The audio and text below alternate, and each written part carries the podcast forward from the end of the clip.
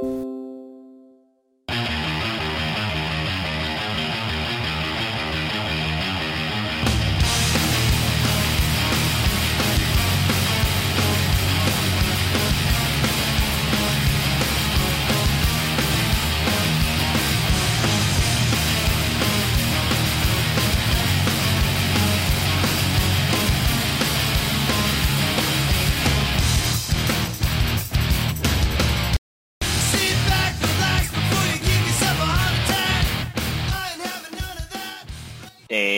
welcome into another great edition of Strong Style. I'm your host, Jeremy, the Impact York.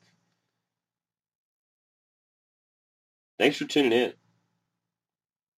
It has been a wicked, crazy, great week. You know, told you guys I was going to try my best to get this show as close to Monday as possible. It's Tuesday. Tried. Lots we want to get into. Obviously, we're going to talk the world of pro wrestling. Obviously, we're going to talk about. We're going to talk a, a lot about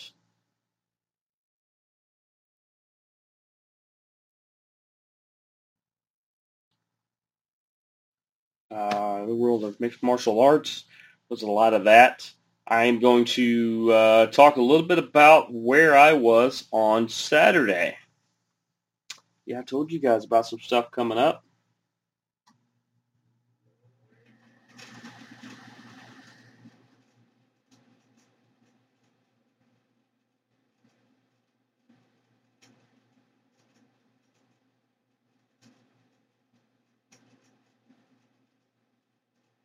Oh, that is uh, a crazy video that somebody just put up. I'm, my apologies for, for drifting off a second, but lots I want to get into.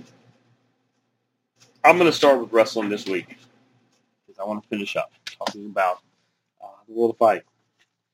So let's start with uh, Raw for this week. We had AJ and, and Omos who defended the tag team championships. I realize that the whole point of this is to make Omos look legitimate and to give AJ another title um, at the expense of the New Day, which is they job out a lot now. Anyway, I don't get it. I just, uh, I, I really, there were so many other ways you could have done this, but uh, at least we have somebody different as the tag champs. I don't mind when the New Day has it. It's just uh, kind of refreshing when there's somebody different.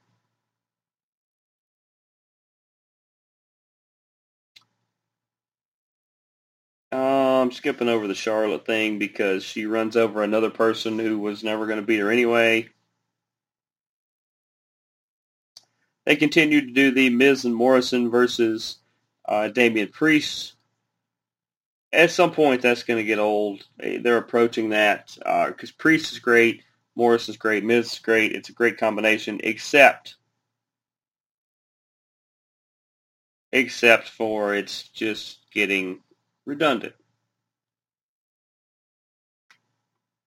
Uh, let's see, what else was there? There was a debuting superstar called Mansoor. Maybe he's not debuting. First time I've ever seen him. Uh, he is a friend of Humberto Carrillo. He took on Sheamus. Humberto come down and caused the DQ win for Sheamus, but uh, Sheamus got the last laugh as he took them both out. I don't. Once again, I don't. I don't know where they're going with this. Where would you possibly go with this? Uh, Sheamus just keeps running over random people. Maybe that's the point.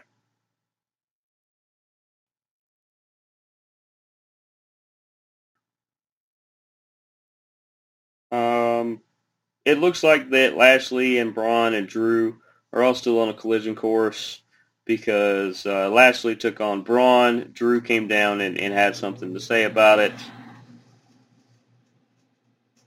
Right. Whatever. Uh, Lucha House Party got a win over Shelton and Cedric Alexander, who seems like they have split. It was Cedric who got on the microphone and, and said as much. Once again, you get a, a really cool tag team. They they got a decent run, and then last MVP kicked them out, and then now they split in typical WWE fashion. Um, that tells me that Cedric will probably go back to being a singles competitor, and this is probably up for Shelton. Although they probably have a blow-off match before it's done. But uh, another good team, and I and I really like this team. This was a team that I thought could have done things um, kind of similar to the New Day in style, not so much in uh, personality and flair. I don't know. Maybe that's why they're breaking them up because you can't really have uh, two New Days, I guess. And looking over it, I don't really see anything else to talk about from Raw. Let's go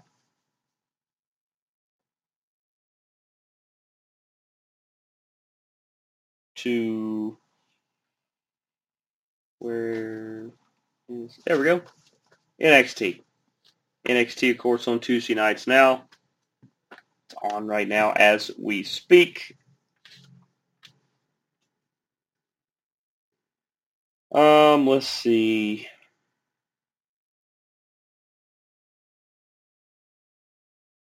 Yeah, Timothy Thatcher and uh, Tommaso beating the Grizzly Young Vets. Looks like the Vets came back with all this flash and pizzazz just to continue to job out for other teams.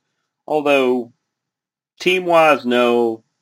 Overall, Thatcher and Ciampa are are the much better competitors here. Even though the Grizzly Young Vets, I, I kind of like them. Maybe I'm feeling bad for them. I don't know. But uh, Thatcher and Ciampa seem like a, a team they're wanting to push going forward. We'll see what they end up doing. I, I can see them being tag champs at some point, but who knows? Seems like they Karrion Kross Kyle O'Reilly, Pete Dunne, and Finn Balor are all on a collision course. I would like to see um who would I like Kross beat Balor. None personal. Not necessarily the back of the line, but uh step back a few. The problem with Kross and Pete Dunne, they're both technically bad guys. They're both heels. That leaves O'Reilly. Kross and O'Reilly. Okay, maybe maybe you go with that first. I don't know. It's it's weird. They're they're gonna have to come up with some some good matchups for Kross. One of those three is definitely where you need to go. There's there's just no other direction you can go.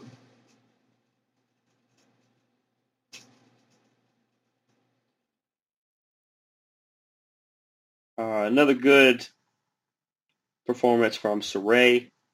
They have a weird way of trying to build her up by putting her against pretty random people. There's no there's no real pattern to it, but when she's first debuting, there doesn't need to be a pattern. Uh, Sarray is a very well-rounded competitor, and I look forward to see um, what they end up kind of doing with her initially.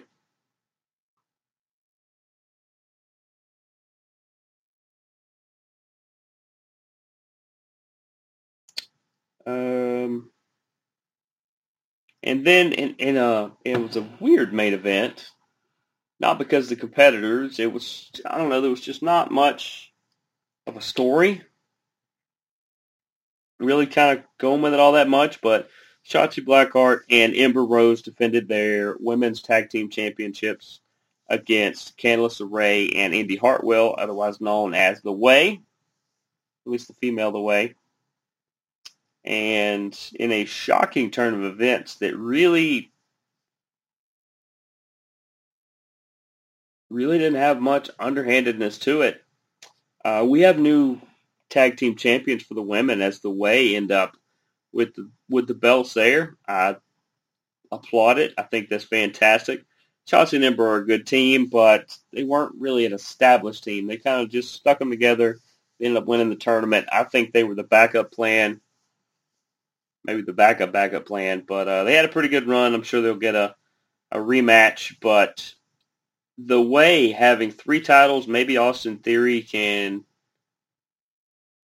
No, because the North American was what would make the most sense. So I feel like there's going to be a storyline involving Austin Theory where he's the only member of the Way who does not have a championship. But so far, as and I'm going to do it as we go through it.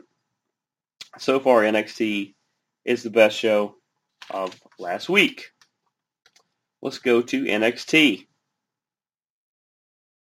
Uh, it was supposed to be Omega and MT Nakazawa. Nakazawa is an actual wrestler, guys. He's not just some computer guy they're bringing out. The guy can can wrestle a little bit. Uh, he, he could, took on Jon Moxley and Eddie Kingston, who proceeded to just uh, beat the crap out of Nakazawa for the most part. Uh, then the Young Bucks and the Good Bros come down and attacked both of them after the match. Seems like the Young Bucks have completely flipped now. Okay, so we get it. We get the big reunion. The only problem is that the Good Brothers spend more time on AEW than they do on Impact Wrestling, which is actually where their contract is. So once again, Impact Wrestling is is not quite figuring it out. You're letting your contracted talent go make another show better. Your current tag team champions are in New Japan, where that's where they are contracted, and your world champion is on the same show as uh, the Good Brothers. There, he is. He is. Uh, your world champion is not even contracted by not even contracted by Impact Wrestling either. So there's some weird deal. And in Kenny Omega. So I, I don't get it. But, uh, you know, good for those people. Obviously, Kingston and Moxley versus the Bullet Club in their reunion. We'll, uh, we'll see what that ends up doing. There, I feel like problem is you, you just had your, your big blow-off faction versus faction match. So I don't know how this whole thing's going to play out. QT Marshall from the factory took on Cody from the Nightmare Academy. Um, Arn Anderson was. Let's see, Arn was the outside enforcer. He he was outside at some point, and uh, what ended up happening was QT Marshall's uh, little little fletchling, little flunky uh, Go-Go, who is the former Olympic boxer. His new thing is is uh, looks like the liver punch. He does that to Cody, but uh, Cody ends up getting the victory in the whole thing. But they got to develop the factory a little more than they are. They started off with some promise. I like QT Marshall leading a faction. He can beat up the Rhodes family. It's going to make them look better. Okay, it's uh, we're going somewhere with this one. Uh, Dr. Britt Baker beat Julia Hart. They kind of made reference that Julia may be part of the the famous Hart family, but I never quite heard who her mother or father was. I think her mother. She's is one of the younger of Bret's sisters. But uh, she had a decent showing. Britt Baker's going to be on a collision course to probably beat Kushida for the world title. I am all for it, and that is coming from a big, big Hikaru Shida fan and a pretty dang big Britt Baker fan. Uh, it's fun when two of your favorites are going to face off.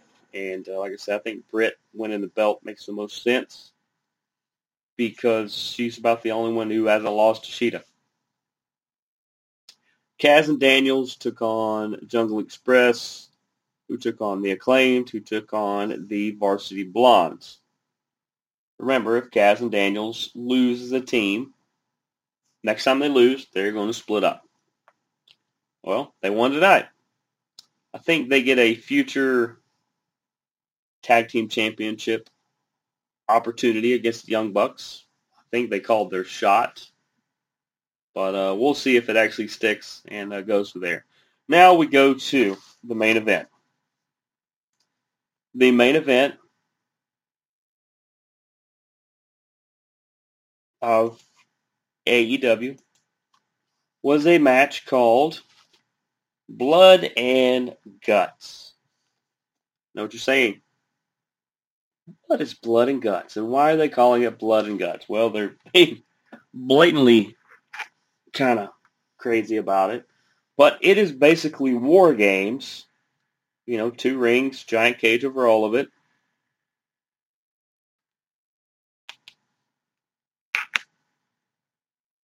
It is basically war games. But seeing as how WWE owns the rights to the name War Games, we got to call it something else. So they call it Blood and Guts. And it was Pinnacle versus the Inner Circle. If you were a fan of one of the originators, I'm pretty sure he was the guy who came up with it,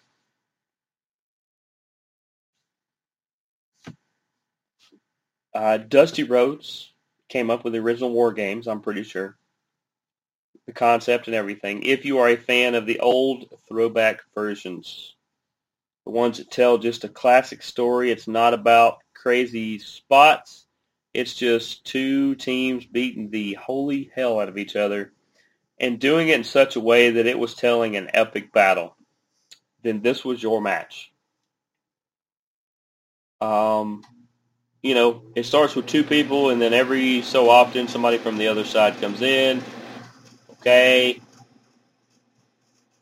And it keeps going until you get everybody in, and then this match continues until there is a, is a pinfall or a victor or a submission. I think it's submission is the only way. The other side has to give up at some point. Um, Of course, MJF and Jericho were two of the last participants in, as they should be. But there were some moments. Uh, Hager had some moments. Um, not FTR had a couple that were here and there. They were mostly uh, there to. They made a lot of the inner circle spots great, and there uh, practically every one of them were busted open. Wardlow, that's who I'm trying to think of. He had some good spots.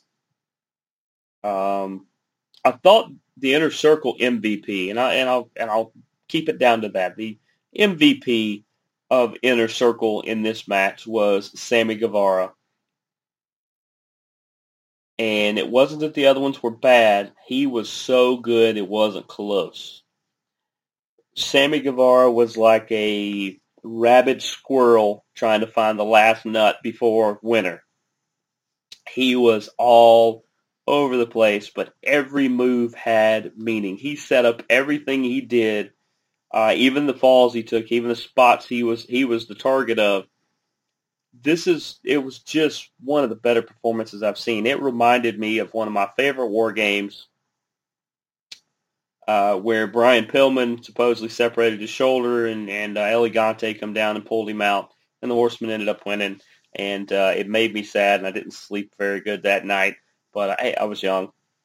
But what Pillman did in that, what Brian Pillman did in that, I guess Brian Pillman Senior, now that Junior is also uh, in a or is now in AEW. What Sammy Guevara did was just masterful it's uh, his his wrestling since uh, technically rejoining the inner circle.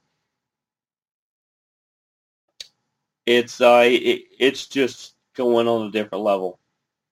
I know they tried to portray him and MJF and Darby Allin as guys to build on for the future going forward. Yeah, Darby's okay. Uh, he kind of gets repetitive and kind of bland at times. MJF has had a little bit of a turnaround since becoming the leader of Pinnacle, but Sammy Guevara is by far the young stud. He's the young stud. Uh, MVP for Pinnacle. People want to give it to MJF because he, he caused the victory to happen in his, his side. All right. Basically, this thing ended when he threatened to throw Jericho off the top of the cage through the uh, staging unless the inner circle gave up, to which at least two members yelled out, fine, we give up. And after the match technically ended, he still threw Jericho off, as we all knew he would. You kind of see which part of the stage he was going to go to. He's, he's going to be okay. But who was the MVP of Pinnacle? Um,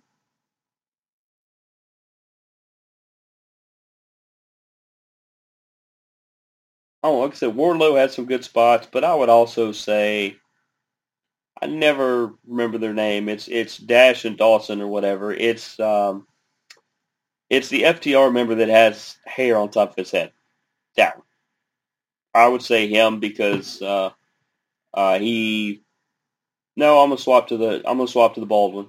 I'm gonna swap to the bald guy because he started the match and he took the most damage, and his his DNA is probably still all over Jacksonville. But yeah, it's uh that that's a blood and guts match worth looking up. I'm sure it's on some sort of AEW streaming service. I'm sure if not, or even if so, it's probably on YouTube. It's probably on the internet somewhere. Look that one up. That's that's a classic. That's that's an instant classic. That moves us to Impact Wrestling, who, besides their faults that I discussed earlier about having uh, their top talent or main belts on other shows, um,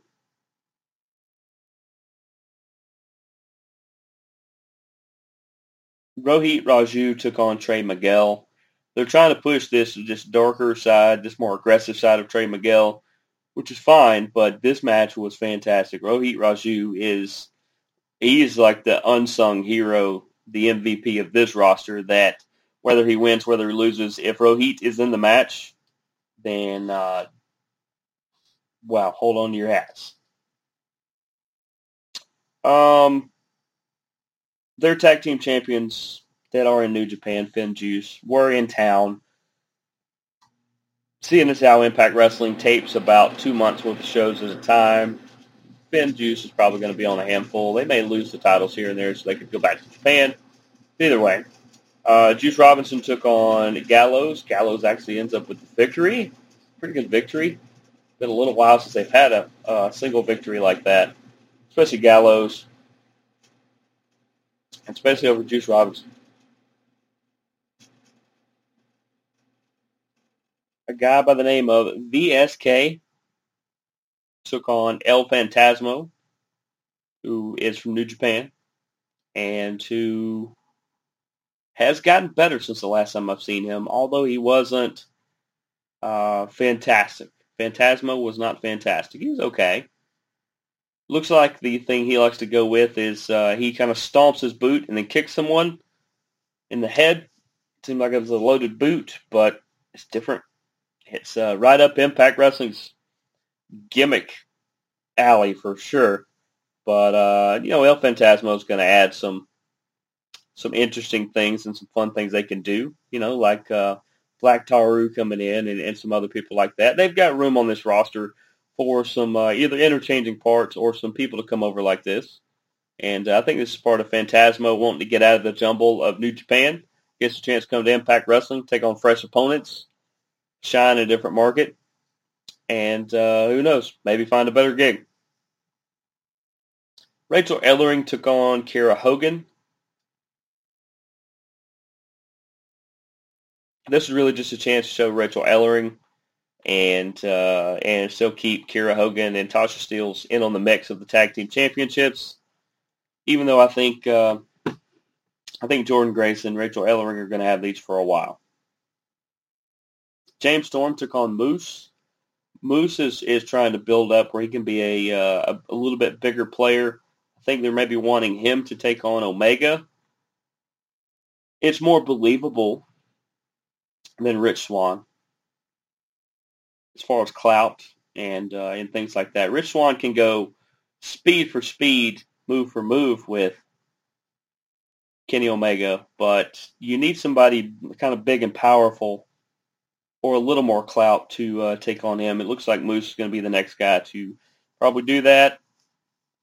Through some underhandedness, Moose could beat Omega. Kind of fight fire with fire, but also once again you get heel versus heel, so um, not really sure how that's going to work. But at some point you've got to get the belt off Omega, so got to kind of line some people up because it's it's not going to be Eddie Edwards. I thought Sami Callihan would be a, a great saving grace, so to say, but they haven't really done a whole lot with him here recently. So uh, it is what it is. Let's go to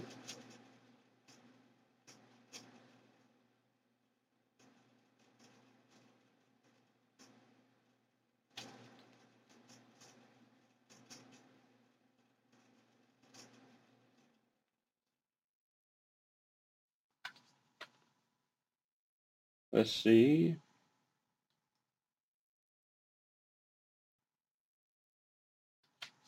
No, it's not that one.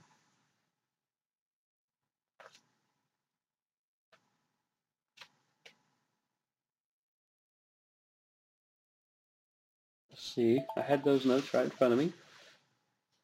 See if I can find them.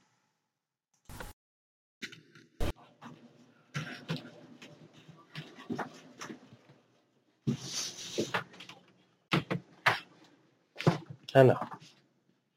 No. What a good girl. What a good girl.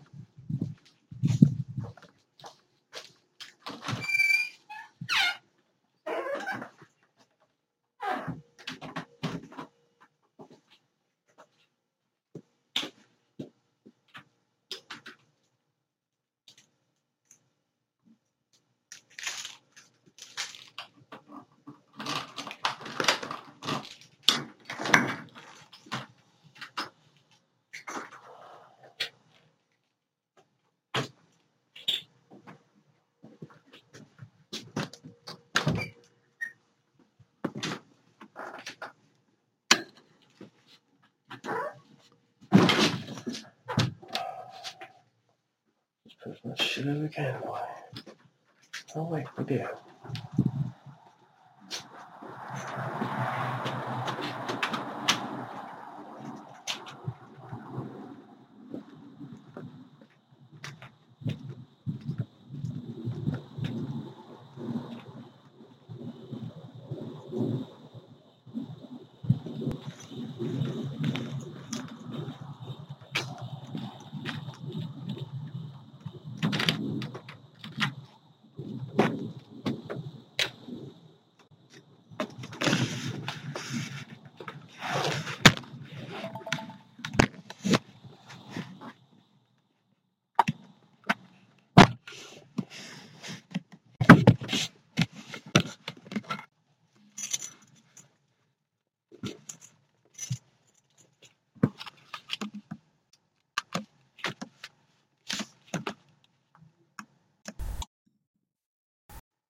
All right, weird technical difficulties. We may even sound a little different from where we're at right now, but uh, good news is I found my SmackDown notes.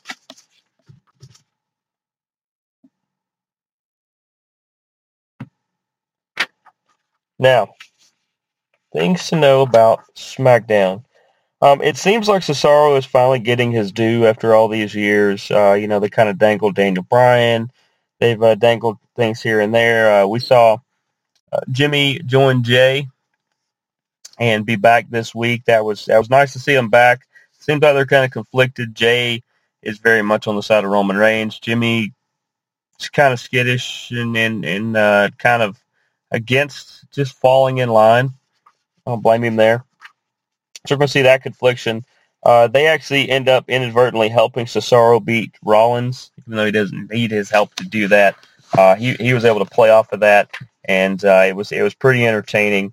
definitely appreciated the way they booked that uh, because now you got Roman in the middle of it, you got Rollins in the middle of it because Seth was very upset and he told Roman, "You handle this or I'll handle this." And, you know, Roman's like, "I got it, I got it," and uh, kind of puts him back on his heels a minute, which is kind of interesting because at some point we're going to get Rollins and Reigns, and I can't wait for that.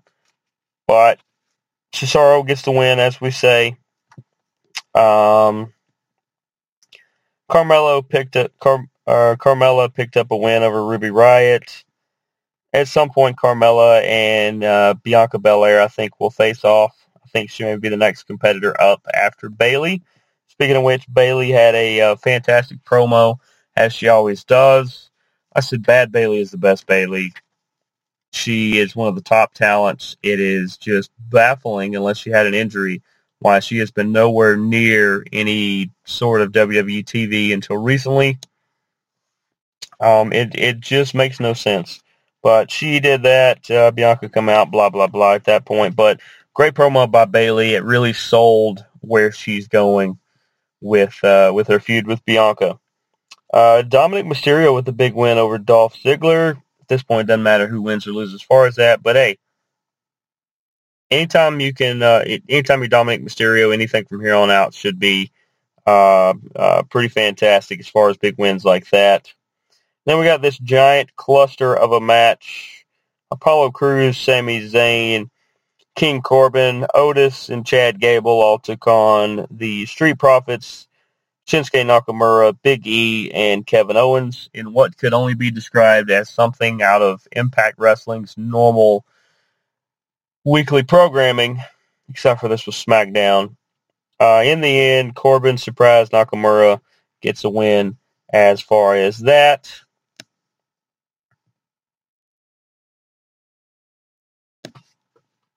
Um, let's see.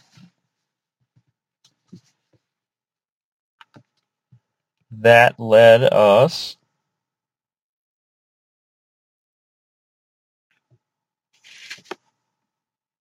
oh to Ring of Honor. And I got to give credit to Ring of Honor. They had three completely different but very entertaining and, and great matches in their own right. Uh, they opened up with the Briscoe brothers taking on Flip Gordon and EC3. EC3 is kind of doing this uh, this uh, purist, not the pure division that they do, but kind of purist. Doesn't like to do underhanded things. Uh, I don't know if his fight with the Briscoes got him into that. But uh, him and Flip Gordon actually end up with the victory over the Briscoes. Um, but then him and him Flip didn't seem to get along because Flip's kind of the opposite. He uh, does what he's got to do. He's the mercenary. Uh, just a just a fantastic overall match. This is for the best that Ring of Honor has um, on the roster. I mean, th- there's there's probably 20 deep in in fantastic B plus to A level people, but uh, th- these were just four of of uh, the really really good ones they got going on right now outside of the foundation or or um, or Roosh or any of those guys. Uh, the other match they had was the Mecca Brian Williams did an open challenge, and uh, it ended up being PCO. That was a fantastic match. Uh, PCO gets the win in that one. And uh, what the feature bout ended up being was the in-ring debut of one of their announcers, Quinn McKay. She's uh, wrestled a couple years before coming to Ring of Honor. She took on Angelina Love, one of the biggest uh, veterans. I did not realize she was in Ring of Honor, but um, it was a really good match. You really thought Quinn was going to win. In the end, Angelina finds a way, but uh, very impressive. Quinn McKay is uh, no slouch of a wrestler for sure. So uh, uh, definitely enjoyed definitely enjoyed everything they had to offer. So that's the wrestling. That's the wrestling we we uh, got to. Uh, now to the fighting, or the fighting, as uh, my little nephew Archer would say. He loves the fighting. Although when he says that, he means New Japan, which is uh, kind of interesting. Uh, but let's start. Uh, we'll do Bellator to UFC, and then we'll talk about the uh, the one I attended. So let's go Bellator. Or uh, no, wait, we had uh, PFL first, did we not? Yes, we had PFL first. There, uh, the three main ones I want to talk about from there is you have the older brother of Kamaru Usman from the UFC. Uh, over there in PFL, you had Muhammad Usman, who was a heavyweight who took on Brandon Sayles. Sayles ends up with the round two, about three and a half minutes in, submission. And uh, Usman looked pretty good for a while, and then Sayles just he, he capitalized and took advantage. Um, in the uh, the the co-main event, you had Kayla Harrison, two-time Olympic champion. Uh, most people, if you don't, if you're not familiar with the fighting world, if you watch Practical Jokers, she's the one that threw uh, Murr or Murray around uh, during that outdoor wedding. She that was her, uh, big judo champion. She took on Mariana Morais. How about less than 90 seconds in? This was 83 seconds in. She took her down two or three times, and Kayla Harrison ends up with the TKO victory. It, it was it was just over, and uh, this is no disrespect to the PFL women's lightweight division over there, but you're kind of running out of people for Kayla Harrison. Um, outside of something crazy happening or an injury, which we don't hope for, she is going to run the gambit all the way to the end of the PFL season. She's probably going to win, and then she's probably going to leave because everybody under the sun is going to be coming after her. The obvious would be UFC, so she could take on Amanda Nunes maybe this time next year. But Bellator could make a pretty good case. There's there's a lot of them that could that could really make some pretty good cases. But uh, congratulations, Kayla Harrison. It it looked impressive, and if you did not catch her post fight press, I mean her post fight uh, promo, it was it was definitely something out of I don't know old NWA days. It was Ric Flair esque, where it was just I'm going to get up here and say what needs to be said and like it or not, mic drop, I'm out. It was it is what she needed to do to call out pretty much the rest of the world and say if this is the best you got, then I'm just going to continue to dominate everybody, and it, it's not even going to look close. And then in in uh, what ended up being weird, and uh, uh, there's actually been a new ruling on the main event that I will get to towards the end. We had uh, Ageless Wonder Fabricio Werdum took on Renan Ferreira or Ferreira. Um, this was a pretty good fight for the two and a half minutes in a round one that it was. They traded some blows. They they got to the ground. Fabricio put Renan in. Uh, I can't remember if it was a chokehold or an armbar, but either way, put him in a submission.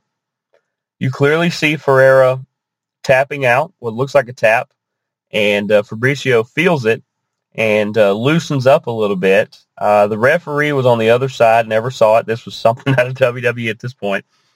Uh, and when he loosens up a little bit, uh, Ferreira gets the best of Fabricio and uh, ends up getting a, a TKO victory. Uh, now, the whole time, he Fabricio kept saying, no, no, no, he tapped, he tapped, he tapped, he tapped. Everybody in the world except for this referee saw the tap. So I said it was something out of WWE. It was something out of like old WCW. It was so crazy. Um, they, the New Jersey State Athletic Commission made a new ruling as of, I believe, this morning. This has been ruled a no contest because you can't avoid, you can't award uh, Werdum the win over the actual over the uncalled tap, and you can't let Ferreira stand as the victor for the same reason. So you're a no contest, and um, in a way, it still helps PFL because all the controversy has kept everybody, you know, ex- everybody, including us who have weekly podcasts about combat sports, talking about PFL and the controversy of it. Uh, you know, we we heard all the uh, MMA shows so far uh, this week talk about it, and late last week they they did the same thing, hit it a couple times. It uh, it is what it is, you know. Uh, I believe the next, if I'm not mistaken, the next.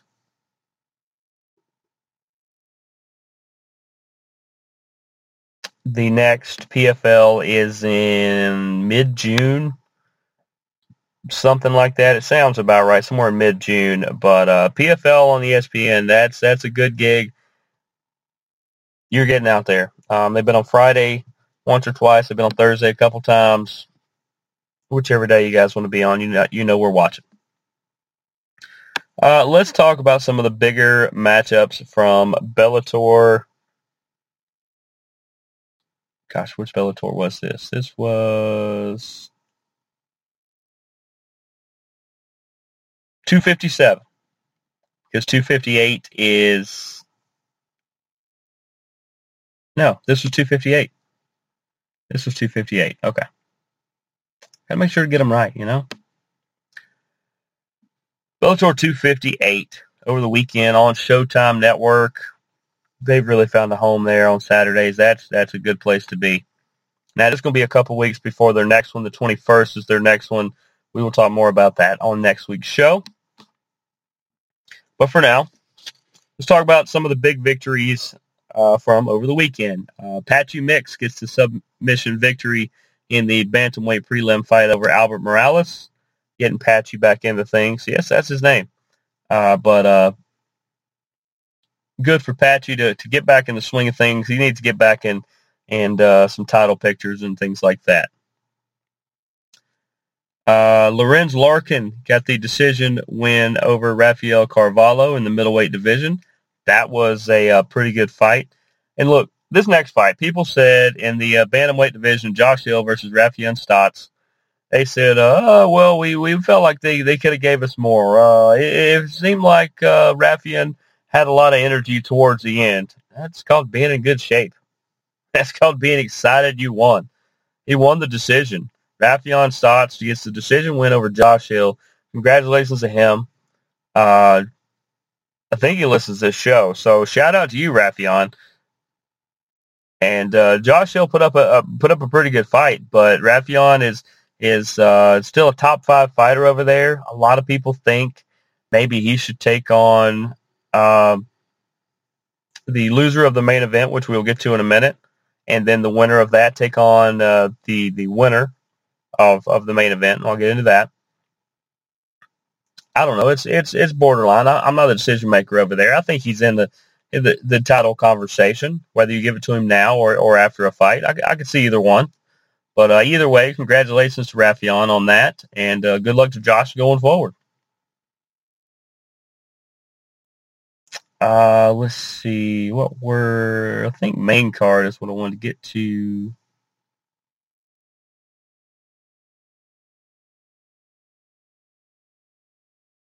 Yes, let's go to the main card.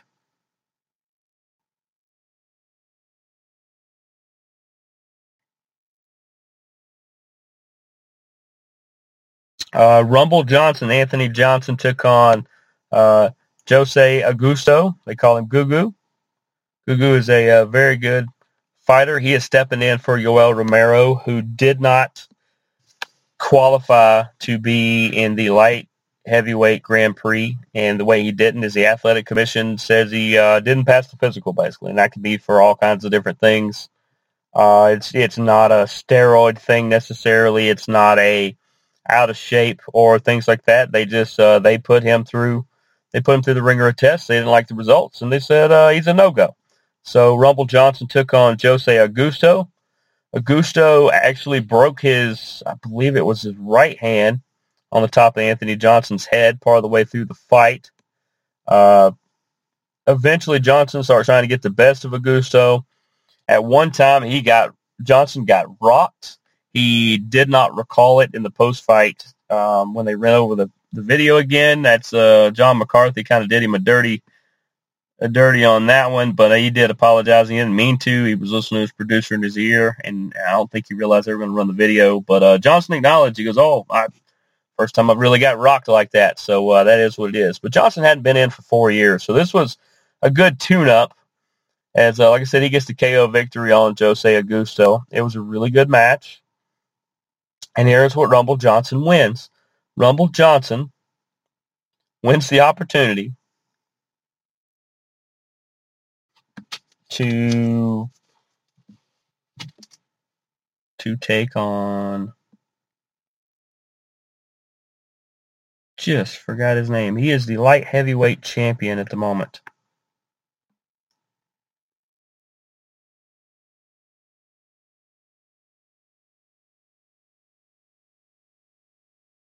Oh, that is Vadim Nemkov. How did I forget Nemkov? He's going to chase me down and eat my children now, I swear. No, he's a nice guy. But uh, yeah, welcome Rumble Johnson to the uh, the semifinals as you get Nemkov. Now, granted, if he wins, and he can, he he's going to get better. Yeah, he got some of the ring rust off, and uh, you know, for him to beat Nemkov, he's he's going to have to. Uh, he's going to have to stay on his feet, I believe, is is the way he's going to be able to do that because Nemkov is just good, sprawling everywhere it's going to be a good fight, but at the moment, Rumble's going to need some help. And say what you want about Michael Venom Page. Um, I'm not real fond of his fighting style as far as the uh, kind of loose jumping around. You know, the Diaz brothers kind of do this too. Uh, but it works and it's effective. And uh, hey, it's one of those, if you don't like it, do something about it. I can't do anything about it. So, uh, uh, I'm a fan of what he's doing, though. I will put it that way. I'm a fan of what he is doing. Uh, he took on Derek Anderson. Derek Anderson, no slouch whatsoever. Quit saying that he's just beating these easy guys, these cans, as you guys are calling it. That's garbage, and that's an insult to Derek Anderson, who is a world-class fighter. And uh, Anderson thought that Michael Page was going to do a midsection kick. Tries to brace for it and instead eats it in the bridge of the nose. It completely it flattens the middle part of his nose.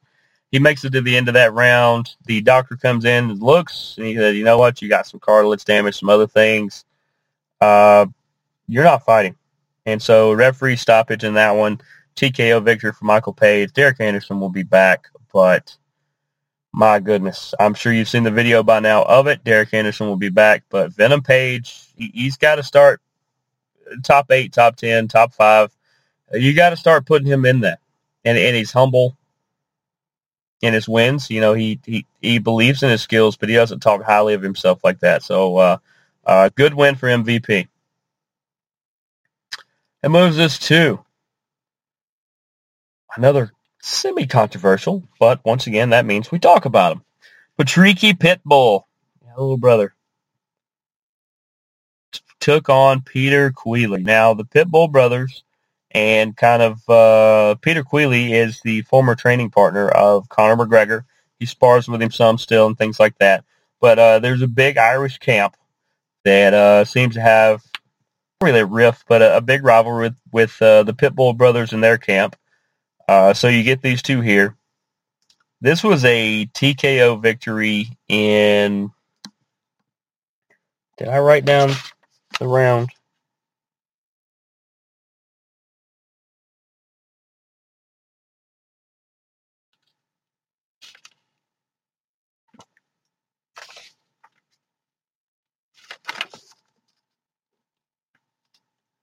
Um, looking like I did not, but uh, I believe it is round number two. These two were trading all kinds of crazy blows, and uh, at one time, Pitbull takes Queally down, has him in uh, like half guard, and uh, Queally buries a few sharp elbows on the top of Patricky's head, and one on the side of his head that ended up being kind of uh, the uh, the coup de grace because blood starts pouring uh, the two of them looked like it looked like a murder scene from CSI Miami or something. By the time they were done, it was just uh, it was crazy and incredible. Um, and it ended up once again being a doctor stoppage because the corner cut man, as deep as it was, could not stop the bleeding enough for Patricky to continue.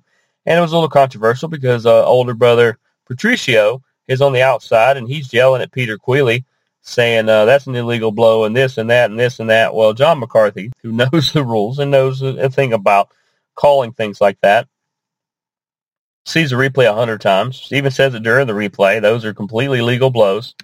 But the thing that I like is that Queally ran over, or didn't run, but he walked over to the side of the cage where Patricio was, and he looked at him, and he and he says, "Hey, how about when we get to the back, we'll watch the video together, and if it is, we'll do something about it."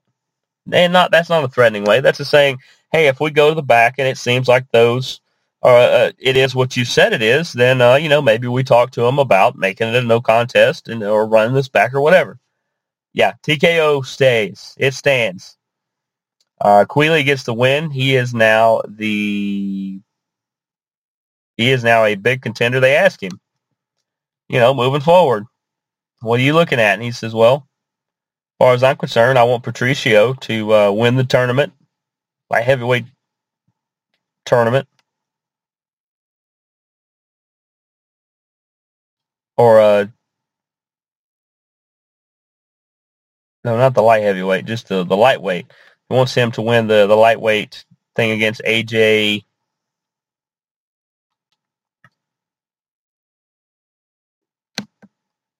what is his name? AJ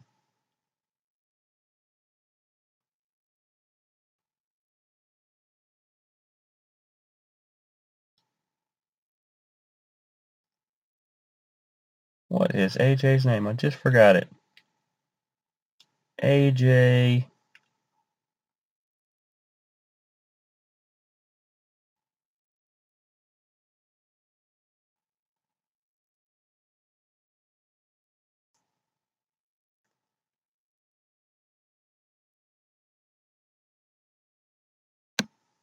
Where is this? Where is it? Where is it?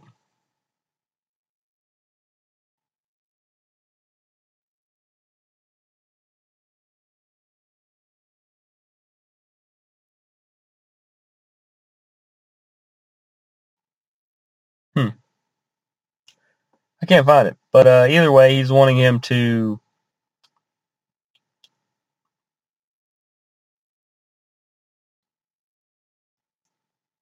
he's wanting them to win the um, Grand Prix coming up.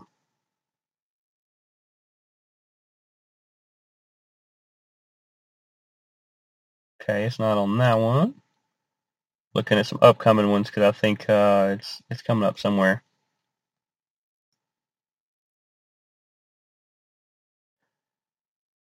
But either way, he says uh, I want I want uh, Patricio to win so that I can face him and take his belt because that's what I want to do. Seemed like he kind of got over watching video with him, didn't he? Yeah. Now, it leads us to Juan Archuleta versus Sergio Pettis. This was really good. This was five rounds of bantamweight for the world title. Juan Archuleta coming in as the champ. Sergio Pettis, the number one contender. They both look really, really good. But I felt like the decision went to Pettis was exactly what happened. I had it at three to two or or possibly four to one round wise. Sergio Pettis, another little brother who wins a belt. He uh because I think Anthony Pettis maybe is his older brother who was also there taking videos. It was fantastic. But uh, he is your new bantamweight world champion. And like I said, uh, a lot of people are saying maybe Raufeon Stots should take on Juan Archuleta. And the winner of that be, uh, becomes number one contender. Okay, I don't hate that. I don't hate that. That's another opportunity. Uh, it's an interesting clash of styles as far as the way that goes. So we will uh, we'll see how that goes. Now, let's talk about the main card from UFC. How was it two sixty two? Some I, I don't know. They uh no, it was just one of the fight nights. But uh this another great card from the UFC. Uh, Gregor Gillespie with the TKO in the in the late second round over Diego Ferreira. I wonder if he's really the other Ferreira. That's interesting. Um, Marcos Rogério de Lima with the unanimous decision win over Maurice Greene. It was a really good fight. Um, actually, before we started this show, I watched the uh, the last three fights of this again. Uh, Neil Magny with the unanimous decision over Jeff Neal. This was a fantastic fight. It was probably three to two Magny. Magny just continues to move up, move up uh, higher and higher in the rankings. Uh, at- some point, you got to think Magny's got to be in that conversation. Uh, the ageless wonder again, Donald Cerrone gets stopped late in first round by Alex Moran- Morono. Um, Donald Cerrone has had 37 UFC fights. He's had, I think, close to 50 overall. He is one of the best overall. Just will fight you anytime, anywhere. Body's starting to break down him a little bit. I, I didn't think he looked weak here. I think Alex caught him a good bit. Um, I think he's got another fight or so in him, and I could see Donald Cerrone riding off into the cowboy sunset that he is so famous for. He's got a fantastic ranch, by the way. You should just check out the cool stuff he does on his ranch.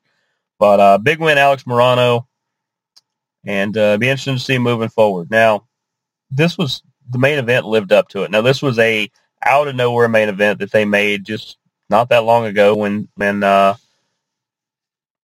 when the other one just kind of fell apart because of the the blo- broken uh, collarbone and all that kind of stuff. But Marina Rodriguez took on Michelle Waterson. Uh, unanimous decision win goes to Rodriguez. She probably won three to two, maybe four to one in that, but Michelle Waterson always, always the tough competitor, and uh, it it was one of my favorite fights of the night. That's that's why I had to go back and watch it again because I was like, what did I miss? What did I miss from this? And and what did I miss? Tons. But I saw the same fight the second time as I did the first time. The same fight that that I heard everybody else talk about up until now. I'd love to see those two go at it again, maybe with full camps, but at the same time, uh, you know, good for Rodriguez. Now, we've got UFC, I think 262. That's that's ringing a, I don't know, that, that number's jumping out to me. Uh, yeah, 262 is, is coming up this weekend. Obviously, the prelims, probably early prelim, be E ESPN, ESPN Plus, somewhere like that. Uh, here's the main card. Here's the one you really want to hear about. In the featherweight division, you get Shane Burgos is going to take on Edson Barbosa. You're going to get uh, Katlyn Ch- uh, Chookagian is going to take on Vivian Araro. And that's in the women's flyweight there. In the men's flyweight, get Matt Schnell is going to take on Rogério Bontorin. It's going to be a fun one. Uh, co-main event is Tony Ferg, Tony Ferguson, in the lightweight division takes his 26 and five record or 26 5 and 0 record against Beneil Dariush, who is 24 and one. Um, it's like this: Tony Ferg needs a big, he needs a big showing, and uh, if he does not have a big showing then we got to start having that conversation about how long he's going to be in the UFC because he's about you know he's 0 and 2, 0 and 3 recently. Pandemic, pandemic, whatever you want to call it, but um, yeah. Uh, unfortunately, if if he doesn't beat Beneil Dariush, we got to start having the conversation. Um, and I'm pulling for Beneil in this. Uh, kind of pulling for Fergie Ferg too. So we'll see what happens. And then in the lightweight division, your main event is Charles Oliveira against Michael Chandler. That's going to be fun. It's going to be so fun. Gosh, we're going to have to tune into that. We're going to have to check everything. There is so much going on here at uh, Impact Media. Uh, Michael Chandler's got a new a new book out. I think 14 Days to the Top. That that sounds about right. But uh, either way, that should be a lot of fun. Now, let me tell you what I was at sun, uh, Saturday. You know, uh, I told you. Uh, I don't know if I told anybody really, but myself and my brother uh, rode out to see my mom for Mother's Day this weekend. See my mom and my dad. They live out of town or they live in a different town than myself and my brother do. It was a fun trip. Had a good time. Got to do a lot of stuff. Uh, we let my mom pretty much pick whatever she wanted to do all weekend. That was a lot of fun. Um, you guys will probably see some of the pictures and stuff posted up soon. Uh, we had a good time. But uh, while I was down there Saturday night, there is a, uh good friend of my parents, a good friend of mine. He's actually in uh, uh, fantasy football league of all things, the thing you don't want to hear about. Uh, but he had some extra tickets to an event called Beat Down at the Beach, which was a amateur uh, MMA and grappling and, and, and fight night and everything, right?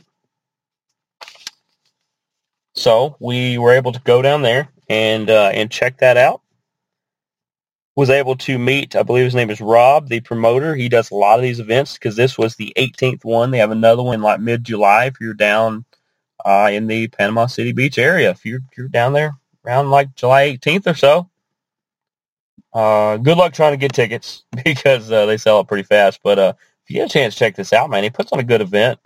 They uh, they had some music acts in between everything. They had uh, Trick Pony was the headliner who was playing after all the fights were were done.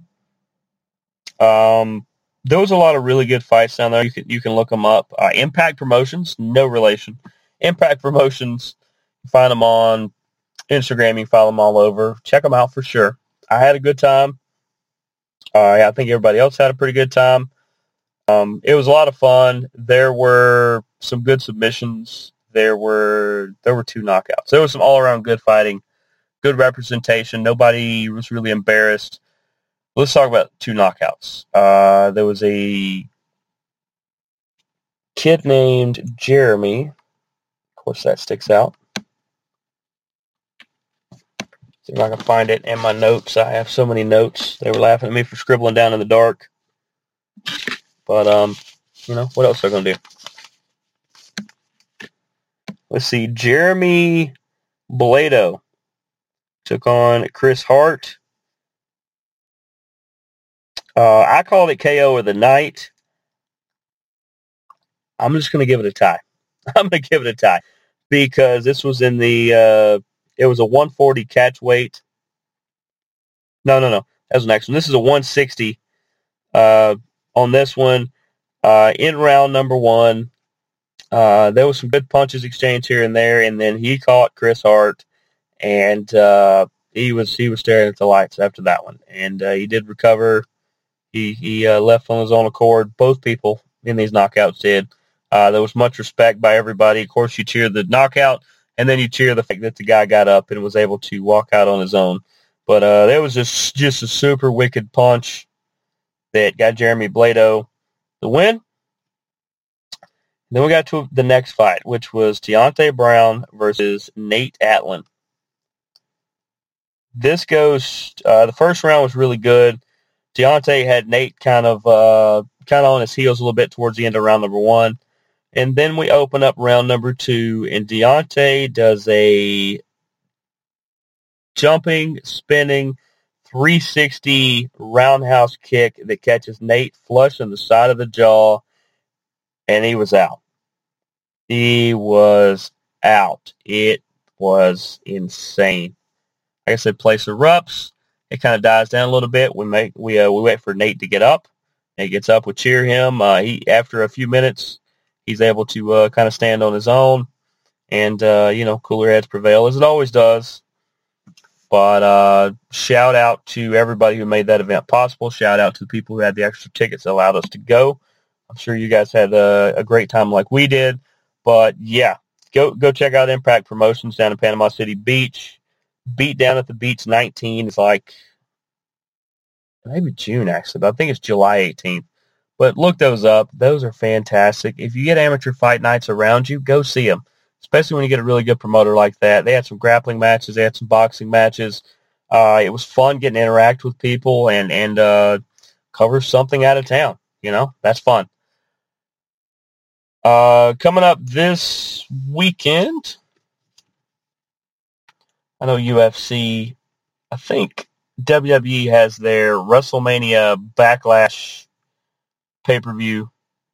UFC has UFC 262, which I told you about uh, just a minute ago, and um, let's see, PFL and, and Bellator are going to be a couple weeks off, so uh, is what it is as far as that, but.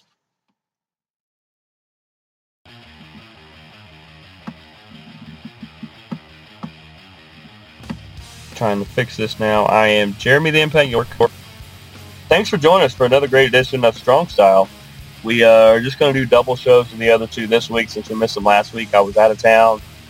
Was the best technology situation. Plus, spent the weekend with my mom. Happy Mother's Day to everybody.